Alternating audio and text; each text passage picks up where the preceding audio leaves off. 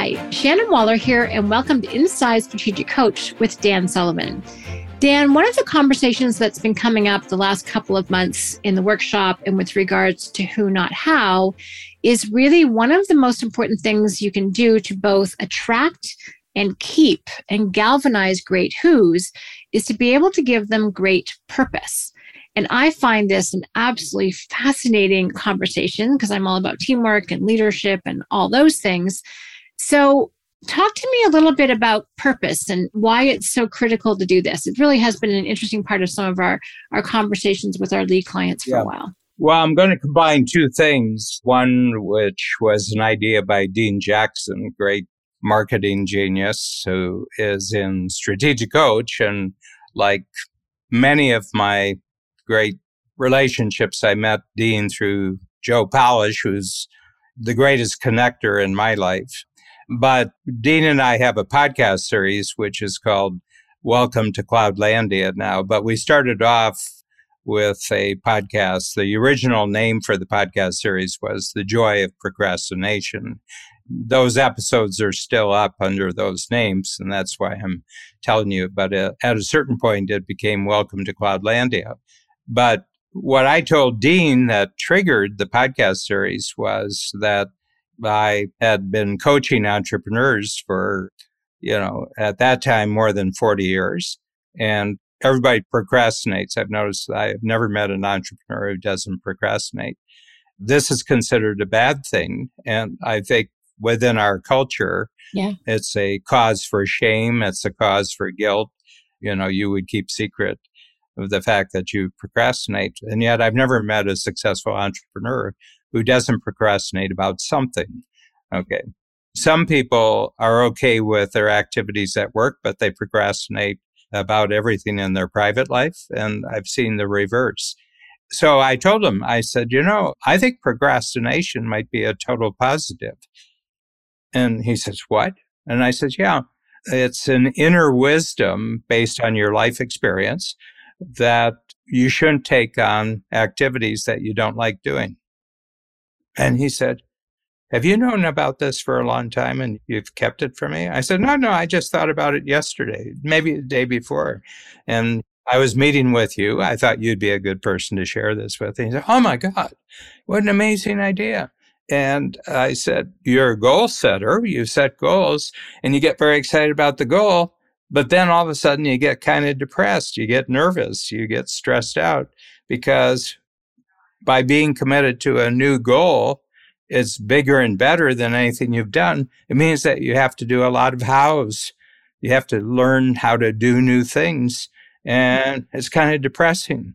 Okay. You're already busy. Your time is used up with what you already know. How, now you got to learn something new. And I think what happens with most entrepreneurs, the goals don't get achieved mm-hmm. or to relieve themselves of the stress, they stop setting goals altogether because it's so painful afterwards. Okay. Right. One or the other, you know. So anyway, he says, well, why don't we start a podcast series and talk about this idea? And I said, good. He says, we were at lunch on a Saturday and we did our first session. We did our first podcast the next day because he knew how to do it. He had a whole way of doing it. And so Friday, I have the idea. Saturday, I tell them about the idea. Sunday, we do the podcast, and Tuesday, the podcast was released to the world. You know, so what that proves is that this was a good activity that we should be doing. You know, this was not something to procrastinate on. Anyway, we go along for about a year, and Dean brings in a diagram that he had done about two or three years. And it was a simple diagram that the goal was the what, there's you, there's the what, which is the bigger goal. And then there are the hows. And instead of you doing the hows, you find who's who do it. Okay. So that's for Who Not How, which is a best selling book right now. You can go to Amazon. You know, it's been a slam dunk book. We're up in the 160,000 sales after not even a year yet. And, you know, it's attracted about 200 plus new entrepreneurs into the strategic coach program. And it's become the language of strategic coach in one year. Everybody's just who, not how, who, not how, who, not how. Anyway, So Dean's given us the right to use it, and we've given him lifetime use of his own idea, and nobody else can use it without his permission or my permission. So, I mean, you can use it, but you can't start a program called Who Not How.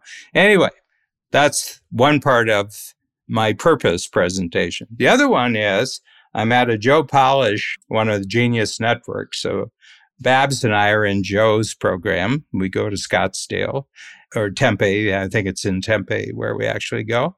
And there's a speaker there. His name is Dave Osborne. And Dave is a incredibly successful real estate broker. You know, he's got a big network of agents and he's got other businesses. And he just kind of told us about a 30 year entrepreneurial career where he had troubles. You know, he had bankruptcies. You know, he had every trouble in the world. And he says, until one day I had an insight and that I was actually doing activities that competed with other people. So I couldn't attract other people because I wouldn't let them do what they're supposed to do when I hired them. And I would compete with them and they were better than I was, but I was telling them how to do something that I didn't know how to do. And he said, that's the cause a lot of my troubles. And he said, and then one day I realized that 80% of the most talented people in the world can't create their own purpose for their capabilities. Mm. But I can. He said, I can create purpose for anybody's capabilities. That's incredible. And he's from Keller Williams, right? Yeah. Yeah. He's one of the big Keller Williams people. Wow. That's such a brilliant quote, Dan. Let me see if I have it right. 80% of the most talented people in the world can't create their own purpose. They can't create a purpose for their, or their own, capabilities. Yeah. Yeah. And he said everything changed. He said that the only thing that I have to do in my life is actually just create new purposes for other people's great capabilities. So I'll merge that with who, not how. Okay. Because there's a worry on the part of entrepreneurs because as an entrepreneur, you first go into the marketplace with some hows that you know how to do. Okay. Mm-hmm. All entrepreneurs start their career. They can't go out and sell themselves as a who because nobody knows them and they have no reputation. They have no track record. The only thing that they can sell is some sort of how. They know how to solve a problem. They know how to create some sort of value. Mm-hmm. The problem is it's very dangerous, I think, the first three years of an entrepreneur's career because you can get hardwired on the hows that got you into the marketplace. Right. And you begin to think you can never give these hows up, you know. You're a little business, usually you're a one person operation, and then you get some staff and everything else. But it's the biggest reason, long range, why small businesses are small businesses, because the entrepreneur has created a trap out of the house that allowed them to survive as an entrepreneur. So they're in survival mode, basically, you know, their entire career. I mean, they may be successful compared to the fact if they had had a job doing those hows, but they're trapped. They can't get out of the house that did it. And the other thing is, out in the marketplace, there are people who are incredibly better at these hows than you are, but you can't hire them because then you'd have to give up your how. It's kind of like a blankie, you know, your thumb in your mouth and you're holding your blankie. The entrepreneur's first house are like a blankie or a teddy bear, you know. I mean, it's okay when you're six. It's not okay when you're 36. You know, it's not okay when you're 56. Just doesn't look good. And people can see, you know, human beings are very intuitive. Almost every human being in working with another human being has very shortly a very clear idea of what that other person should most spend their time doing. You know, all human beings are really experts on what other people should be doing, not so much for themselves but they can see very clearly, you know, you shouldn't spend your time with doing that. You should just do this. Okay. So I've got, you know, thousands of entrepreneurs who've totally bought into who, not how, and they're shedding all these hows. Okay. But they're not delegating to people who are not as good as them. They're actually handing over control of the project to people who are way better than them. Okay. And they do it once, amazing. You know, they double their income just by freeing themselves up from the trap of the house. They do it again, works, they do it again, and then they hit a great fear. What if I'm left with nothing to do? What if superior people have taken control of all my house? What's left for me? I said, no, no, no, no, no. Now you've discovered the mother lode of being an entrepreneur. Okay. Nobody wants you to be doing any house except one. They just want you to give purpose for their unique abilities, for their great talents and capabilities. The only proper how for any entrepreneur in the world is actually to give purpose to other people's capabilities because other people can't do that. They can have their capability, but they can't give purpose because your capability is only valuable if it creates value for other people. So that's my thought on this. That's a very powerful thought, Dan. And it's interesting because I think a lot of people think that everyone can give purpose to their own capabilities, but truthfully, it's a very, very, very small subset of the population and frankly successful entrepreneurs who can do that. So that's a massive mindset shift. A real good example is in almost any field of sports, the superstars make terrible managers or coaches. Okay. Yeah. And the reason is that all their attention was simply devoted to their entire existence about their performance.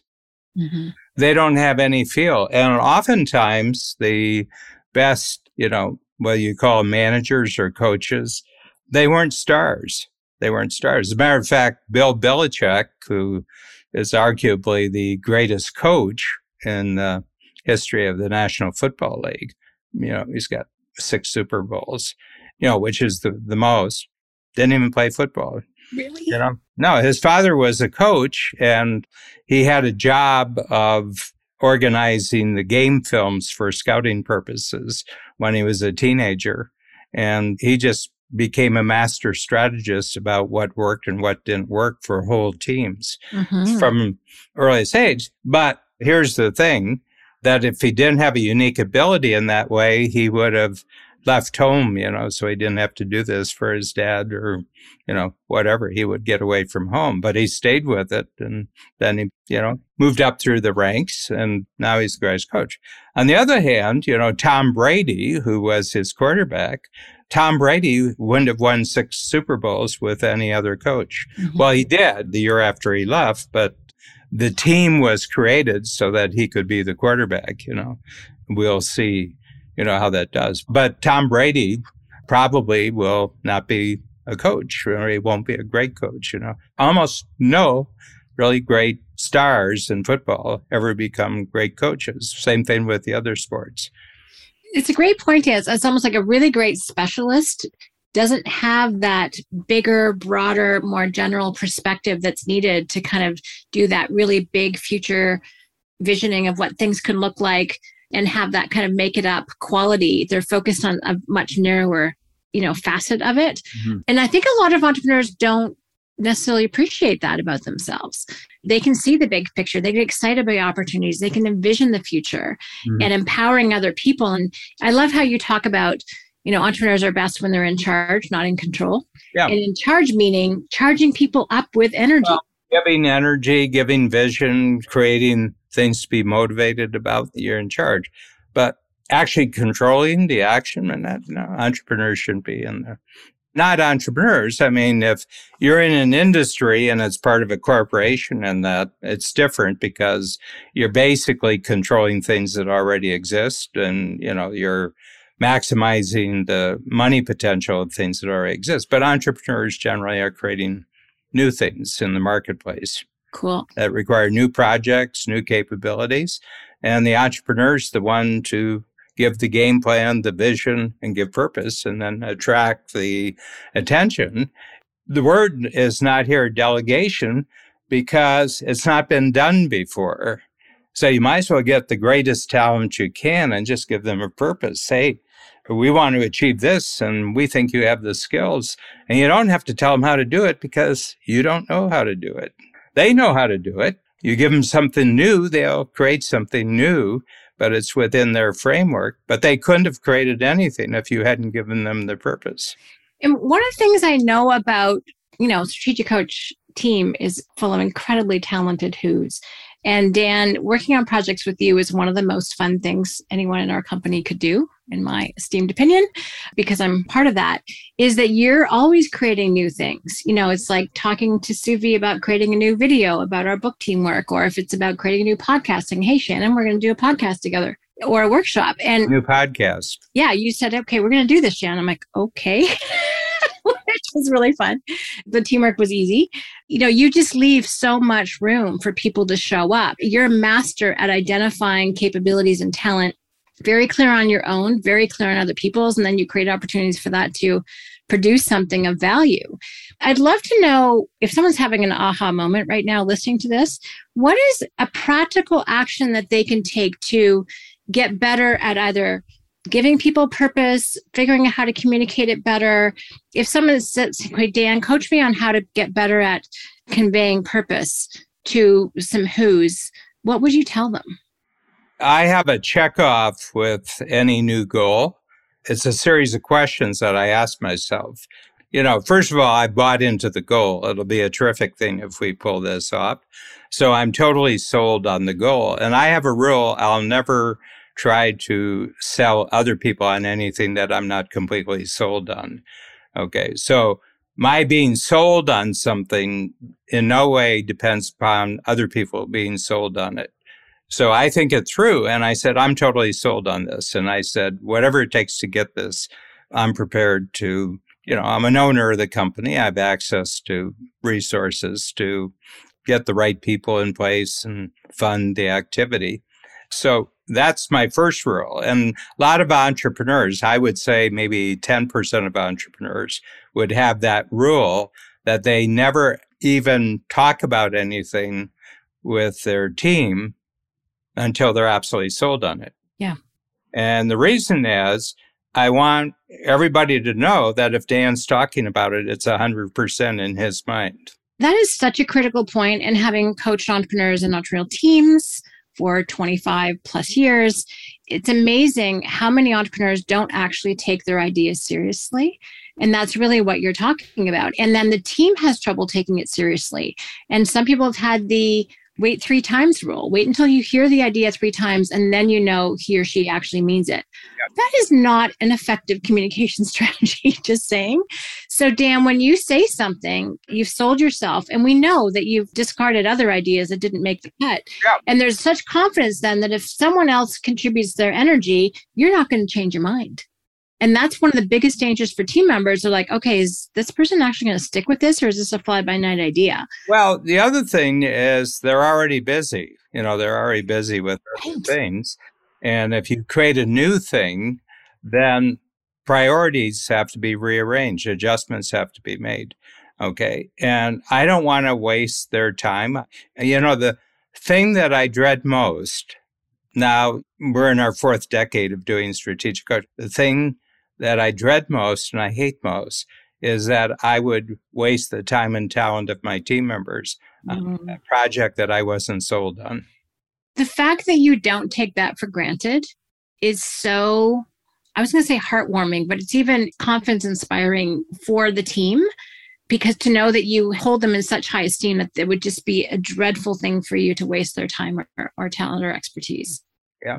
I don't experience much guilt in life, but I do experience guilt over that particular it. Mm. I feel really badly if I've wasted the time, the talent, the energies of my team members.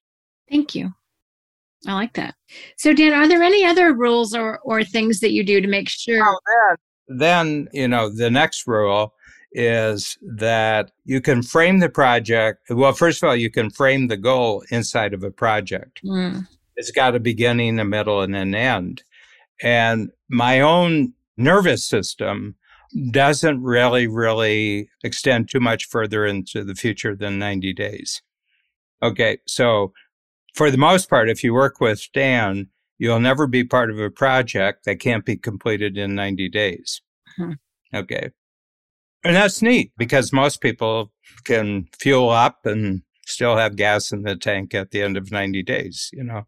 So what it means is that everybody on the team is going to have the satisfaction of success within a 90 day period. And you can do that four times in a year. That's right. Yeah. Yeah. Yeah. So those are two rules. So if you work with me, one is I'm not going to waste your time and energy by something that's conditional. It's not conditional. I'm totally committed. And the other thing is the achievement is within a quarter. Mm-hmm. You know, I would add there's a ton of freedom to contribute your expertise. Yeah. And the other thing is, I'm not going to tell you how to do it. I'm simply going to say that when we're finished, this is what it looks like. Okay. And I know you're going to make a great contribution, but you're going to figure out, since I'm telling you what it looks like at the end, I'm telling you what the checkoff marks are of completion and success and everything that I'm depending on you in your use of your own skill to figure out how you're going to get there. And I'm depending on you to work out teamwork with other people on the team and how to do that. And I don't want to spend any time thinking about that. yeah. And that amount of freedom is not common, I would say. Yeah. Let me tell you, I'm not tempted at all to interfere. No you are not. And I think because of that, Dan, you actually get the best out of people. I can name examples in the company. I can name examples, you know, in your personal life when you've just given people over, you know, a project. And it's like, okay, it's up to you. And then you show up at the end without micromanaging them through the middle. And they're like, this has never happened before. It's transformational for the people involved in the process. And quite amazingly, I just had something happen over the past week where something was created that's really quite extraordinary. It was a video, a two minute video that was for a really big project that I have with other teams. Someone just got the idea to do it and they got together and did it. And it's just a major new capability for us. And I said, that's really a reward to me for giving other people clarity of purpose about what I'm up to and what I'm trying to achieve, that they can think up solutions for me that I haven't even conceived of. That makes me think of Dan, you know, in terms of our 10X, we talk about having a self managing company, but a self multiplying company is where those innovations bubble up. And when there's room and capacity for people to innovate and create and go, oh, here, and you're like, whoa, had no idea that was coming. That's pretty magical. So a company that grows itself, which is my definition of a self multiplying company is pretty spectacular. And then you get to be the recipient. So it actually comes back to you in some really fun, innovative, and interesting ways. Yeah.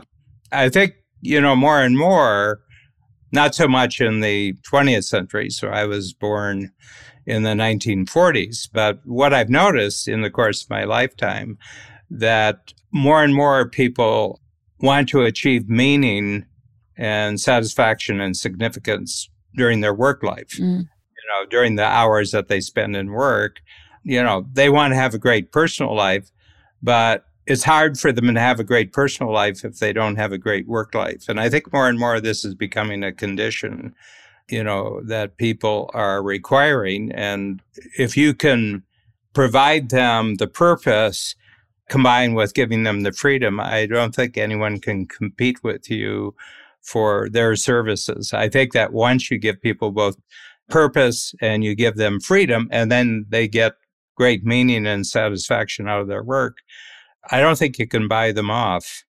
And we pay them well. I mean, it's not like we're shortchanging them on money. I mean, they get paid, you know, what anybody else would pay them. But I just think that money is great if the other things are there first and that's actually been proven that money is not the number one, number two. I think it's even four or five down the list. But often people want more money to compensate for a lack of purpose and for a lack of meaning and just that lack of freedom. So, not that I want anyone to pay anyone less necessarily, but it's an interesting, you have to overcompensate with money if you don't provide those other things. Yeah. And the other thing is, I don't enjoy managing people. I don't enjoy monitoring people. I don't enjoy that makes my work life very unsatisfactory that if I have to do any of those things. yeah. But and again, those talented people are the ones that you attract.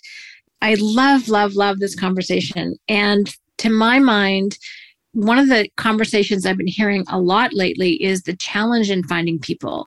And people were unhappy with their old positions and they are looking for someone where they can experience that purpose and that, you know, definitely pay is part of it, but more important, that freedom to contribute in their best possible way to something that's really meaningful and contributing. So I think you've totally nailed it in terms of how people can have an advantage in the marketplace of attracting and keeping and, you know, we have a longevity in our company that's very unusual. The other thing, it's a bit of a filter because, you know, if you took the entire population of people who are in the marketplace looking for work or looking for the best kind of work, a lot of them aren't really confident enough to work under conditions where they're free to use their own capabilities to achieve a purpose, you know. So I think it's, you know, maybe 5% of the marketplace of really talented people. You can have really talented people, but they don't have the confidence to take responsibility for being free to produce a result on an agreed upon purpose. So, you know, it's not everybody who can do this. And people say, boy, let's get the whole marketplace that way. I said, the whole population is never something, you know, I mean, just attract the people. You know, I don't need 8 billion people, you know.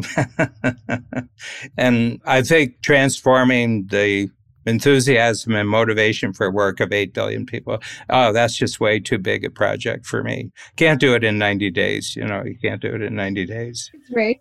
It would take me totally out of my unique ability trying to do that. So I'm not going to take that on as a project, you know. Saving the world is, whew, that's way above my pay grade, way above my security clearance. it's true, but you do make the world around you a lot better for everyone in the dance. Yeah, it's the only world I have to negotiate with is the one around me. So mm-hmm. I'll just make it good. I've really gotten clear about some things just in the conversation here. And I'm a real purist. I think I have really good rules for playing a great game, but I have to tell you, I play by my own rules. Mm-hmm. Once we're agreed on the project, I'm a member of the team. Well, and that's what makes it fun. You're a great teammate. You know, I know what I can count on you for. You know what you can count on me for. You don't try and do my job. I don't try and do yours. And so that means we've got a great creative collaboration and everything's very count onable. I mean, we can create new things, but we know how it's going to work and it's incredibly fun and satisfying. I love the idea about 90 days because when one's done, you're like, team's like, okay, what's next? What new cool thing can we apply our talents to? So they're looking for that purpose that you're talking about. Dan, this is one of the most fun conversations. Just you've illuminated a lot of things. It's, you know, you're coming up with new things and I'm getting new insights too. So I know that this will inspire a lot of folks to really appreciate their ability to create purpose for others and then hopefully attract people with great entrepreneurial attitudes so they can have not only self-managing but self-multiplying companies. So thank you. Great conversation. Thank, you, Shannon. And we've had amazingly good teamwork over the years. We certainly have.